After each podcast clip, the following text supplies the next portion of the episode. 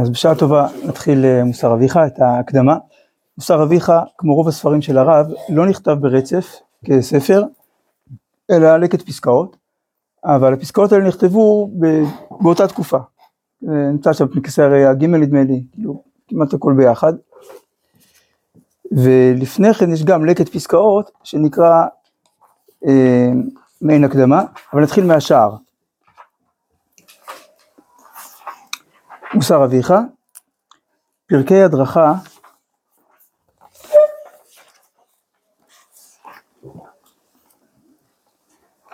ביראה, זה מה שכתוב בשער, שער הרב יהודה ניסח, פרקי הדרכה ביראה, בעבודת השם, במידות, בחשבון הנפש. אז זה תמצית הספר, כי יראה, זה ככה ראיתי שהרב טאו כתב בספר שלו, ביראה זה פרק א', בעבודת השם זה פרק ב', במידות זה פרק ג', ובחשבון הנפש זה פרק ד'. יש, במוסר אביך יש ארבעה פרקים, ובכל פרק פסקאות. אז ארבעת הפרקים, הפרק הראשון עוסק ביראה, הפרק השני בעבודת השם, הפרק השלישי במידות, הפרק הרביעי בחשבון הנפש.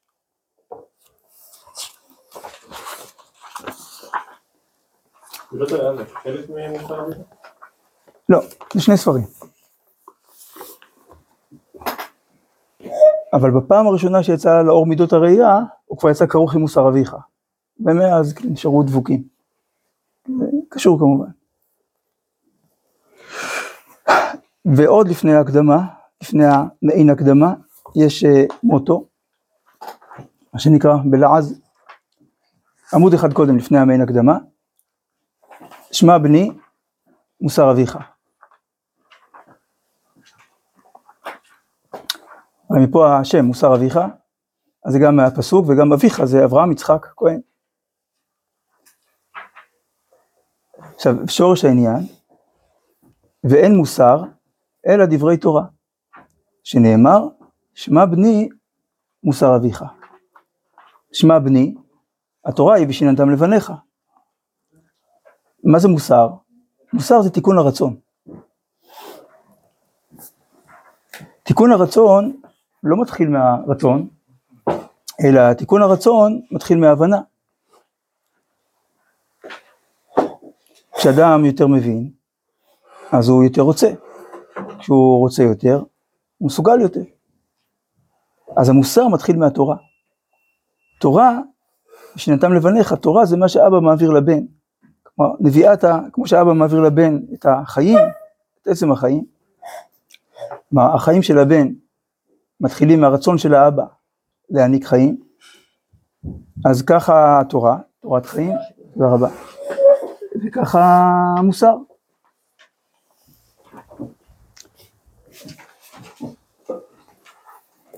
ועוד שני מקורות שמשלימים את זה שהמוסר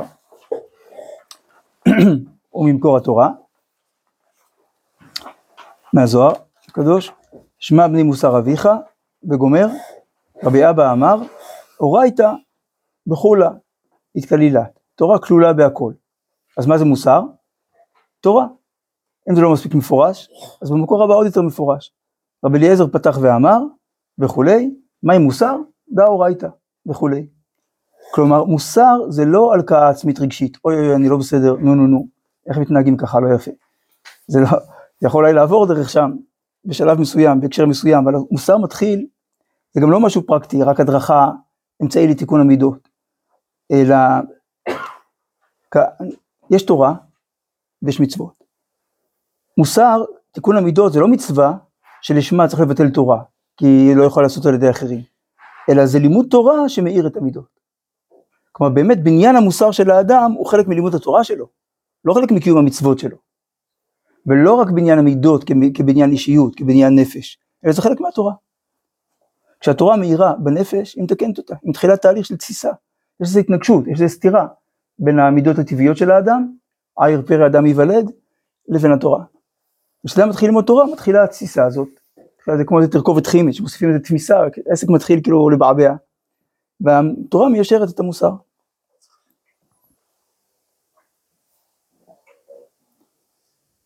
אה,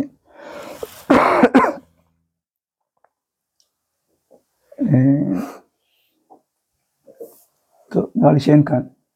אז אה, אני אגיד בעל פה בינתיים, תאמינו לי. אה, אחרי זה תבדקו. בתחילת מסכת אבות, כותב הרב ברטנורה, על מסכת אבות עוסקת בתיקון המידות. ואיך היא פותחת? משה קיבל תורה מסיני. למה? אומר הרב ברטנורה, כיוון שהמסכת הזאת עוסקת בתיקון המידות, וגם חכמי אומות העולם גם כתבו כל מיני ספרים על תיקון המידות, לפי מה שנראה להם, אז, אז המשנה באה להדגיש שתיקון המידות שלנו, זה, הוא גם הוא ניתן למשה מסיני. זה לא תובנות של אנשים רגישים, עמוקים, חכם סיני עתיק, שלא יודע מה, מה משהו על מידות הנפש, אלא זה תורה, חלק מהתורה שקדמה לעולם, ושירדה למשה רבנו בהר סיני. לא. אני חושב שהכוונה היא ש... שכמו שאתה בא למלא כלי צריך שלא יהיו בו חורים, אז יש חורים באישיות, אז הם, הם לא מאפשרים, הם מעכבים את קבלת התורה. אבל באמת הבניין השלם של האישיות יכול לבוא רק מתוך תורה. כי יש איזה בסיס, יש תלמיד שאינו הגון, לא מכניסים לא אותו לבית מדרש. אבל בבית מדרש ילמד מה זה נקרא להיות הגון באמת, ברמות שלא חשב קודם. באמת אה, ביאור הגר"א על פרקי אבות, אז ככה הוא נראה. כל מימרה של אה, תנא בפרקי אבות, הוא מביא את המקור של המתנ"ך. כי זה הכל תורה. טוב, בואו נתחיל את המעין הקדמה. מעין הקדמה, צורך לכתיבה ורשימות עניינים לעיון וללימוד. נראה שצורך לכתיבה זה סעיף א' של המעין הקדמה, ורשימות עניינים לעיון וללימוד זה ב' וג'. הנה ב' מתחיל, אלה הם הסדרי הדברים שלהם ראוי לסדר עיוניו, וג', כל זמן שלא ילמד לעצמו, וכולי. וגם שם יש כמה דברים.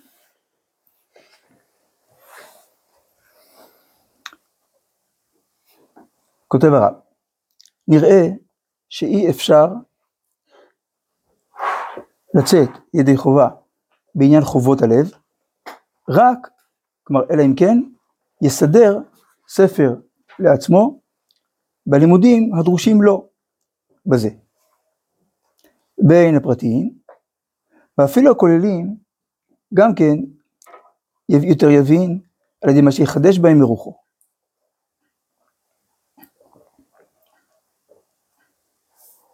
או מישהו כבר באופן זה של הדעת, שיכול להעריך מערכה שכלית בעצמו, אי אפשר לו לבוא אל השלמות אם לא יעבוד בשכלו בזה.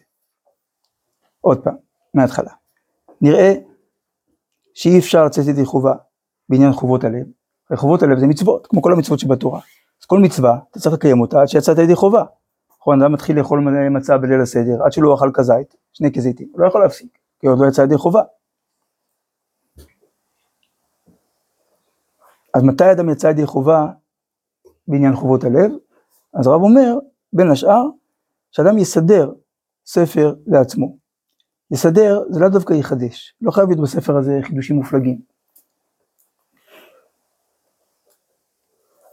יסדר הכוונה שהוא יערוך את הדברים, כמו שהרב אומר, בלימודים הדרושים לא בזה.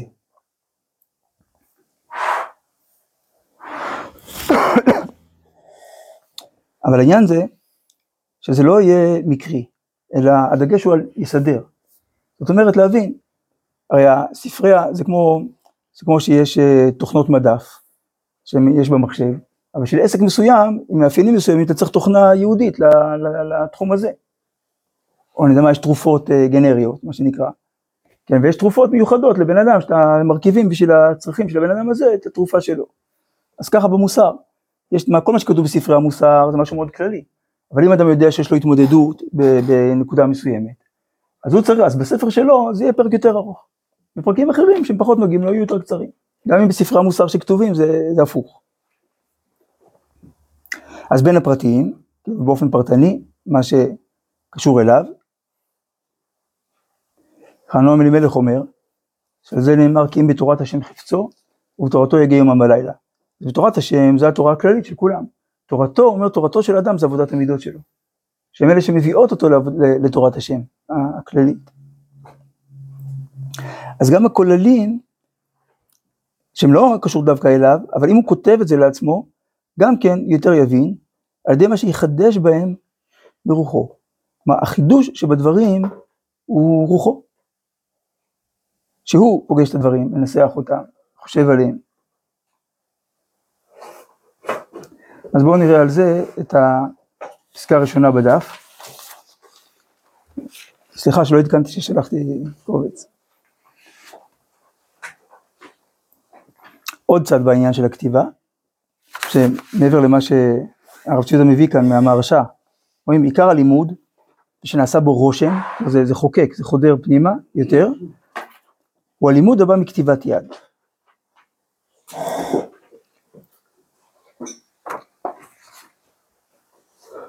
אומרת, יש דברים שבאים מבפנים החוצה, ויש דברים שבאים מבחוץ פנימה. אז התחלת הבירור היא פנימית, ואז היא מגיעה לידי ביטוי. כשאתה מבטא אותה, אז זה חוזר פנימה בצורה יותר שלמה, יותר עוצמתית, יותר מדויקת, כמו רגש, שכשאדם מבטא אותו הוא מתעצם.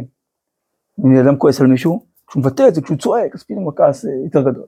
או אדם אוהב מישהו, וכשהוא מדבר אליו באהבה, אז האהבה הזאת מתגברת. כל דבר שמבטאים אותו, הוא מתגבר. אז יש uh, תהליך של בניין שמתחיל מבפנים החוצה, אבל יש תהליך שמשלים מבחוץ פנימה. למשל ברמח"ל, בזהירות וזריזות, במסילת ישרים. זהירות אומרת, תהיה בן אדם פנימי, ותנהל את המעשים שלך ואת כל, כל את המחשבות, את המידות, את הכל בתוך מחשבה. הוא רוצה לפקח על עצמו, שתיים מן ההשקפות הצריכות לו, כלומר ההתבוננויות. אבל בזריזות מה הוא אומר? איך מגיעים לזריזות? תנהג בזריזות, אז תהיה זריז. יש דברים שבאים כמו, כמו שלומדים בצבא. יש דברים שלומדים דרך הראש, יש דברים שלומדים דרך הרגליים. תרוץ תבין.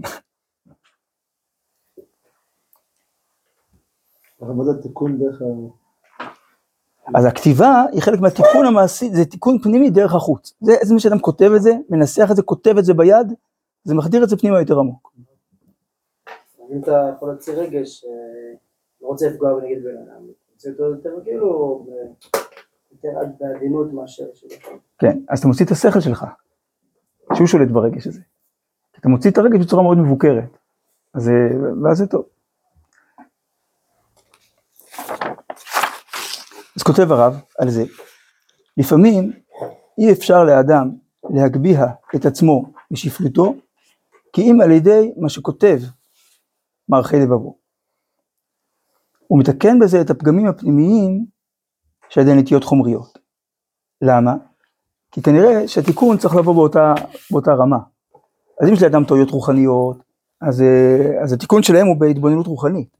אבל הפגמים שבאים על ידי נטיות חומריות, צריך גם משהו חומרי שיתקן אותם, באותה רמה. אז כתיבה זה משהו חומרי. אז הפגמים שעל ידי נטיות חומריות, אז הם דווקא על ידי כתיבה.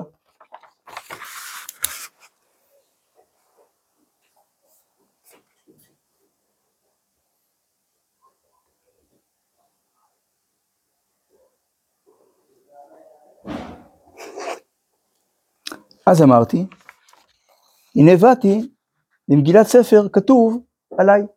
כלומר צריך ליצור ספר, כל אחד מאיתנו צריך ליצור ספר שכתוב בו עליי. הספר שלי, זה ספר תולדות אדם. ואז מתוך זה לעשות רצונך אלוקיי חפצתי. חפץ, הרב ציודה הבדיל בין רמות של רצון, נגיד יש ערגה, כיסופים, זה יותר פנימי. חפץ זה הרצון הממשי, לכן גם דבר גשמי נקרא חפץ. אז לעשות רצונך, אלוקיי חפצתי. כשאני עושה את זה במשהו גשמי, הנה אני כותב על זה, אז בתורתך בתוך מעיים. אז היא נכנסת, מתחברת למעיים, לחומר.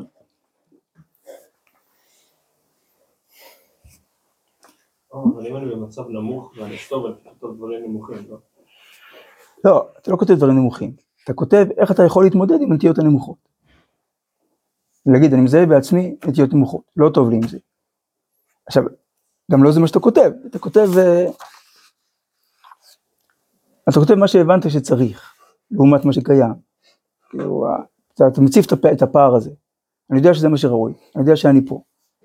עכשיו אני רוצה לדייק, נגיד לפעמים הרבה פעמים גם באמת עולים רעיונות ושוכחים, ואז אני בטוח שאני אזכור את זה כי זה כזה משמעותי ואחרי יומיים אני שוכח כי עברו עוד הרבה דברים. כשכותבים זה עוזר. לדייק, לנסח, או נגיד להבחין בין עיקר לטפל, יכול להיות לי רעיון, ואחרי יומיים עלה רעיון הרבה יותר טוב, עדיף ששניהם יהיו כתובים, יכול להיות שכל רעיון טוב להקשר, להקשר מסוים, לנסיבות מסוימות. אז טוב שזה יהיה כתוב. לא, אבל אתה לא מבטא את הנמיכות כשלעצמה. אתה מבטא את ההתמודדות עם הנמיכות, בשביל זה אתה כותב. כי מה הביא אותך לכתוב? שאתה לא רוצה להיות כזה. אז גם כשאתה כותב כרגע אני כזה, או יש בי צד כזה, אז אתה כותב, אתה כותב את זה מתוך התמודדות, לא מתוך ביטוי. אז זה לא מחזק את הנמיכות, זה מחזק את ההתמודדות עם הנמיכות. כמו שהרמי פיאסצני כותב בחובת תלמידים, שכשאדם כועס, שיכתוב, שיכתוב מה שהוא רוצה להגיד על, המי, על מישהו שהוא כועס עליו, ויקרא את זה כל יום, אחרי כמה הוא יראה כמה זה מגוחך. למה זה עובד ככה? כי הוא כותב בעצם את ההתמודדות שלו ולא את הכעס עצמו. טוב, נחזור לפסקה, למעין הקדמה. אז זה נכון לכל אחד, כנראה.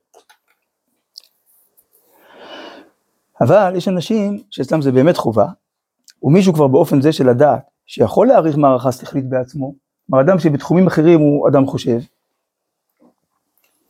יש לו עצמאות, יש לו הסתכלות על דברים, אז אדם כזה, אי אפשר לו לבוא אל השלמות, אם לא יעבוד בשכלו בזה. כי אם בתחום שמעניין אותו, שחשוב לו, הוא חושב, אז לא יכול להיות שבתחום הזה הוא לא יהיה חושב. אז יוצא שהתחום הזה אצלו הוא שטחי, נשאר ברמה ילדותית. זה בעיה כללית, ב... זה אחד מהאתגרים הרוחניים של הדור. תראו, בוא, בהמשך הדף שלנו, של המקורות, כותב הרב, ואם יזדמן איזה דור או דורות, שכל מושגיהם הכלליים נתעלו והתפתחו, אבל ועל אותה החלקה של המושגים האלוהיים לא שלחו מפתחים ועובדים יד, אז נשאר אותו הדור במצב שפל ואומלל, והבקיעים הדתיים מתרבים בו, פרץ על פני פרץ. מה זאת אומרת? זה, יש דוגמה היסטורית, בימי הביניים אנשים לא חשבו הרבה, כי לא היה, לא היה צורך, זאת אומרת, מי שהיה נגר, זה כי אבא שלו היה נגר, וסבא שלו היה נגר, וגם היה ברור שהנכד שלו יהיה נגר. והיה מלך אחד, הייתה באירופה, הייתה דת אחת, הכל היה, כל החיים, ובקושי שאלו בן אדם מה הוא חושב, מה הוא רוצה, לא היה לו הרבה בחירה בחיים, בטח לא בשאלות אה, מהותיות. אבל אז היו כל מיני התפתחויות, היסטוריות, חברתיות, ו... וגם התחילה איזושהי תסיסה. והמציאות נהייתה יותר מורכבת. התחילה הנצרות הפרוטסטנטית, התחילה, התחילו כל מיני מרידות במלכים, בסמכות האבסולוטית של מלכים, האצילים דרשו זכויות, או כל מיני... אה, עכשיו, אדם צריך לבחור. אתה קתולי או פרוטסטנטי? אתה בעד המלך או אתה בעד האצילים שמורדים במלך? עכשיו, כשהוא צריך לבחור, הוא צריך לנמק את הבחירה שלו. למה זה יותר הגיוני ולמה זה יותר מוסרי? אז עכשיו אדם נהיה באמת יותר חושב ויותר מוסרי. כי הוא, הוא, הוא צריך לקחת אחריות על הבחירות שלו. אז בתקופת הרנסאנס קרה כזה, נוצר כזה דור, ואז באמת כל התפיסה התחילה להיות יותר ביקורתית, יותר עמוקה, יותר מדויקת. אז אם, אז אם, אז בואו נקרא שוב את המילים של הרב, ואם יזדמן איזה דור או דורות, שכל מושגיהם הכלליים, נגיד המקום שלך בחברה, מה צריך להיות, מה צדק, יתעלו ויתפתחו, אבל, אבל אותה חלקה של המושגים האלוהיים, בעולם הדתי, לא שלחו מפתחים ועובדים יד, זה נשאר כמו פעם, כזה, ככה אבא עשה, ככה סבא עשה, ככה גם אתה תעשה. זה לא מספיק. מה? כן, אם נשענים רק על המסורת, או רק על יראת העונש, אז כשאדם חי חיים יותר של מחשבה ושל מוסר, זה לא מחזיק. ואז הרב אומר, אז נשאר אותו הדור במצב שפל ואומלל, והבקיעים הדתיים מתרבים בו. פרס על פני פס, על פני פרס, אז זה גם מרגיש נמוך, שפל, וגם uh, בנפש. זה, זה מתסכל. הרב מדבר פה על איזו תקופה ספציפית. כן, נראה לי תקופת הרנסאנס. כאילו כל התקופה של ה- שאירופה עוברת מ... מ... מה אמרנו, מימי הביניים לעידן, לתקופה החדשה. שם הדת הייתה עדיין המשיך, כאילו עדיין המשיכה להיות אה, בגדר מסורת ותו לא. כן. כאילו זה מה שהרב צועק בהרבה מקומות, שצריכים ללמוד את פנימיות התורה, צריכים ללמוד במחשבה, צריך אה, לעסוק בדברים שיהיה דבר- שיהיה דברים יהיו ברורים. לא טכניים. אבל הם לא עושים את זה. הבקיעים הדתיים מתרבים, פרץ על פני פרץ. ואין לו רפואה כי אם בעבודה שכלית מרובה, בעומק הצד הפנימי שב- שבתורה, מצד הזיקוק, כלומר הזיקה של חוכמת אלוהים, שהיא אור העולם שבתוכה, אור זה משמעות. ללמוד מה זה אור העולם, משמעות של העולם, משמעות של החיים בעולם. אבל צריך ללמוד תורה לא בתור אוסף של חוקים, או הגדרות של נזיקין כשלעצמם, אלא, אלא משמעות החיים, שמשמעות של החיים היא חוכמה אלוקית שנמצאת בתורה. אז באמת, ככה עשו. רואים שהייתה, כשה, כשהיה הידרדרות כללית, אז המקומות שיותר החזיקו, זה מקומות שעסקו יותר בפנימיות התורה. אם זה החסידות, ואם זה אה, המוסר, ואם זה העולם של אה, עדות המזרח שהיו יותר מחוברים לקבלה. עצם הידיעה שיש פנימיות, שיש חיבור לקודש עמוק, שהתורה היא, יש לה גוף ונשמה, ויש לך נשמתא דאורייתא, אז זה עוזר להחזיק, אתה מבין שיש פה חוכמה. גם אם אתה אישית לא, לא יורד לעומק החוכמה הזאת, אבל אתה מבין שתורה זה לא רק טכניקה, אלא יש פה חוכמה עמוקה. וזה התיקון, כי התיקון חייב לבוא מהשורש. אפשר להגיד שהמקומות האלה פשוט מקומות שבכל החיים שלהם פחות עסקו במושגים כלליים, לא יודע, במזרח אירופה או... לא, אני חושב שזה הגיע גם לשם. וזה היה חלק ממה שחייב להיות יותר רוחני. גם תנועת המוסר היא קמה על רקע כבר התהליכים האלה שהתחילו. בחסידות קצת קודם, אבל שם היה תרופה. כי, כי במקומות אחרים, נגיד שהם באותו, באותו מרחב גיאוגרפי ותרבותי, אז כן היו פרצות גדולות. איפה שהייתה חסידות לא.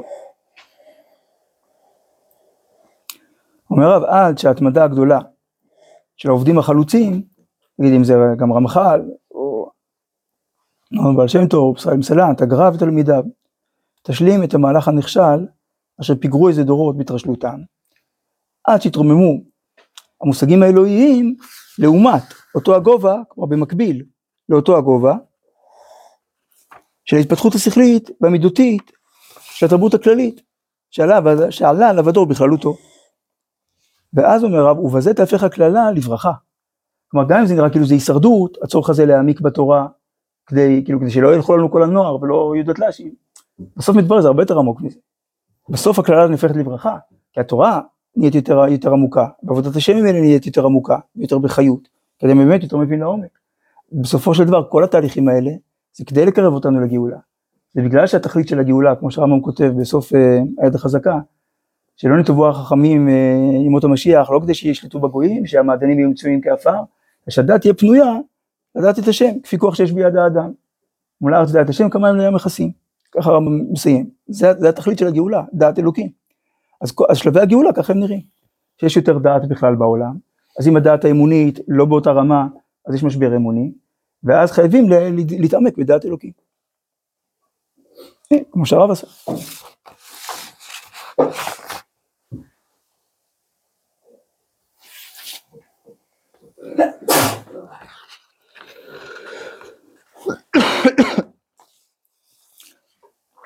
עוד על מה שהרב כותב במעין הקדמה, ומישהו כבר באופן זה של הדעת, שיכול להעריך מערכה שכלית בעצמו, אי אפשר לו לבוא לשלמות אם לא יעבוד בשכלו בזה.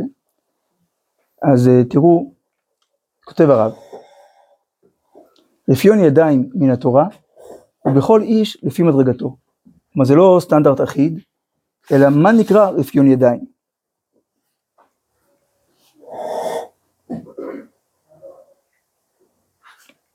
ואם שכלו מגיע למחשבה עליונה, שכלית, ובמקומה הוא מסתפק באמונה הרגשית, הרי זה לגבי, כמו לגביו, רפיון ידיים. מישהו מסוגל לחשוב בשכל, במקום זה הוא מסתפק בנו נו נו. וחושב שבזה הוא יוצא ידי חובה.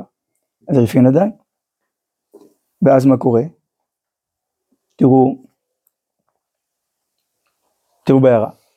אומר המדרש, אם ראית הדור שהניחו את התורה ורפו ידיהם ממנה, לא שלא מחזיקים בה, מחזיקים בה ברפיון. זה, זה יותר מתעתע, כי נראה כאילו מחזיקים בה.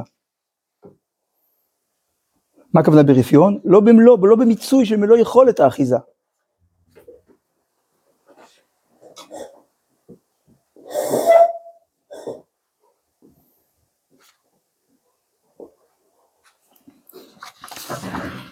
מיד נשתכחה התורה. אותה השעה, עשה אותה. תחזק אותה. לכך נאמר, עת לעשות להשם. עוד אומר המדרש, תראו, זה, זה, זה הדף שלמדנו כל השנים ב, בהקשר הזה, אבל תראו כמה זה אקטואלי. אין רפידים, אלא שרפו ידיהם מן התורה, ולפיכך עמלק בא עליהם. וכן את מוצא, שאין השונא בא, אלא על ידי רפיון ידיים מן התורה. אם המלחמה, אם המלחמה מתחילה בשמחת תורה, לא יודע, כאילו, קטונתי מלהגיד משהו, אבל משהו, כנראה שמשהו בקשר של עם ישראל לתורה, בתור תורת חיים, בתור תורה שמחה, צריך להתברר, מבקש להתברר, תורה של כל ישראל. אם זה היה ברור, לא היו רוקדים במקומות אחרים, היו רוקדים בבתי כנסת.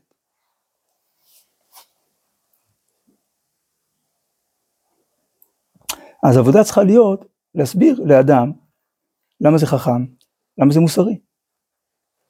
להאמין באמונת ישראל, לדבוק בתורת ישראל, לקיים את המצוות. וממילא גם המוסר צריך להתחיל מהעומק הכי גדול בתורה שאדם יכול להגיע אליו. מחשבה הכי מדויקת, הכי, הכי עמוקה, הכי חדה, בה צריך להשתמש במוסר. אם אדם לא משתמש בה במוסר, אז זה זלזול בעבודת המוסר. שכמו שאמרנו קודם, אין מוסר אלא תורה, אז זה זלזול בתורה. אז יש לנו מחויבות להיות מחוברים. ב... ב... במידות הראייה, אמונה, י"ח.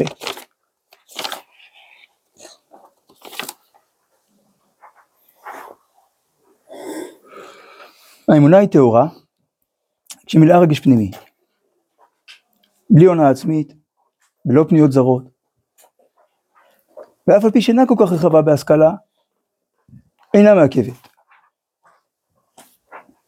זאת אומרת, אם הרגש הוא פנימי ולא חיצוני, ובלי הונאה עצמית, כלומר בלי דמיונות, ובלי פניות זרות, אז גם אם האדם אה, לא, ההשכלה היא לא כל כך רחבה, כלומר לא שהיא לא קיימת, אבל היא מצומצמת, זה לא מעכב, זה נשאר אמונה טהורה. ומכל מקום, כל מי שחונן בשכל, לא יוכל להסתפק בלא היגיון שכלי. אדם שב... כמו שאמרנו, אדם שבתחומים אחרים בחיים הוא חושב, לא יכול שבעולם האמוני שלו הוא לא יהיה בן אדם חושב. ואצלו, אצל אדם כזה, לא תקום, כלומר לא יהיה לה קיום, לתמימות האמונה, כי אם כשהיא תתחבר עם אור הדעת. רק, הוא, אדם כזה יכול להיות תמים, רק אם הוא מבין על מה מדובר. אחרת הוא לא יהיה, אחרת הוא לא יהיה באמת תמים. רגע, רגע, אולי עובדים עליי פה, אבל, אבל לא, והוא לא מברר את זה. אז לא בסדר, בינתיים, אבל הוא לא מברר את זה, אז הוא לא תמים באמונתו. ככל שהוא יותר, יותר, יותר ביקורתי, יותר חקרן, והדברים יתיישבו אצלו, אז הוא יהיה תמים. אז כיוון שהאמונה צריכה להיות תמימה, באמת, אז צריכים לחשוב, ככה נהיה תמימים. פשוט, כאילו, פשוט ככה, אבל פשוט.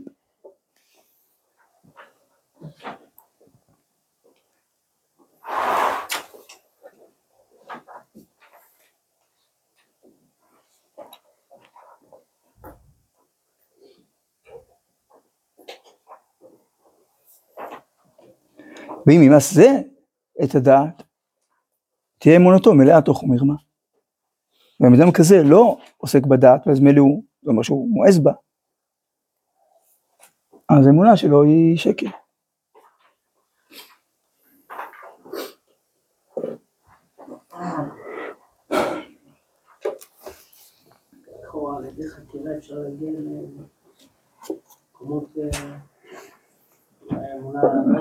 יש פה חילוק, יש פה אולי לקוטי מוהר"ן. חדר אחר? מה? יש קרוב? כן.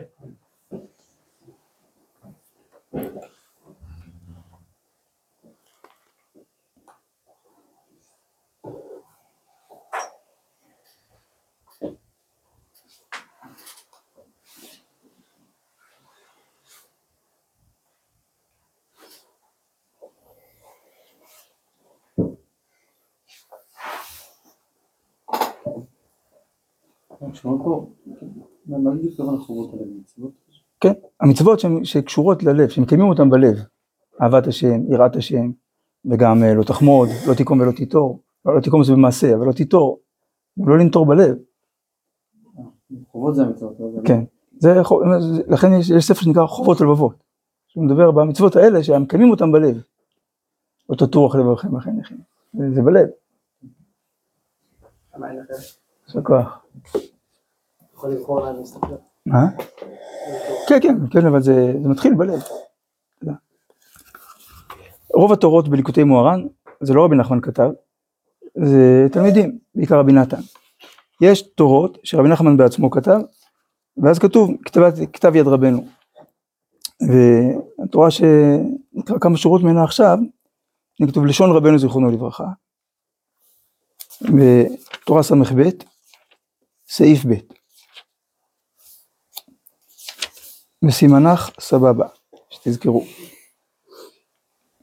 כותב כך, כי האמת, אומר רבי נחמן, כי האמת, מה שהגביל השם יתברך לשכל האנושי, שיוכל להבין, הוא מצווה גדולה לחדד השכל, להבין הדבר על בוריו.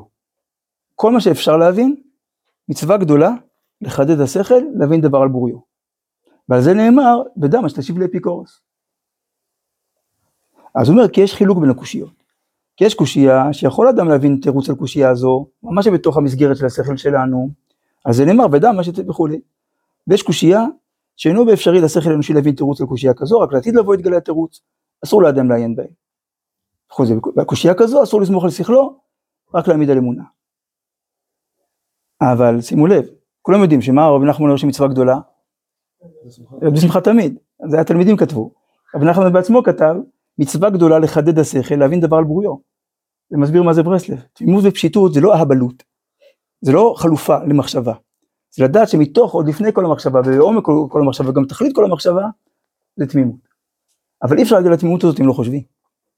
כל מה שאפשר לשכל האנושי להבין, מה שהגביל, הרי לשכל האנושי יש גבולות, שהשם הגביל אותם, מה שהגביל, השם ידבר לשכל האנושי שהוא יוכל להבין, הוא מצווה גדולה, לחדד השכל, להבין דבר על בוריו, למה שנתן לנו שכל?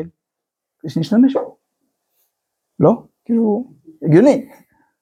רבי נחמן. תודה רבה. טוב, אז זה, אה, טוב, נראה לי נעצור פה.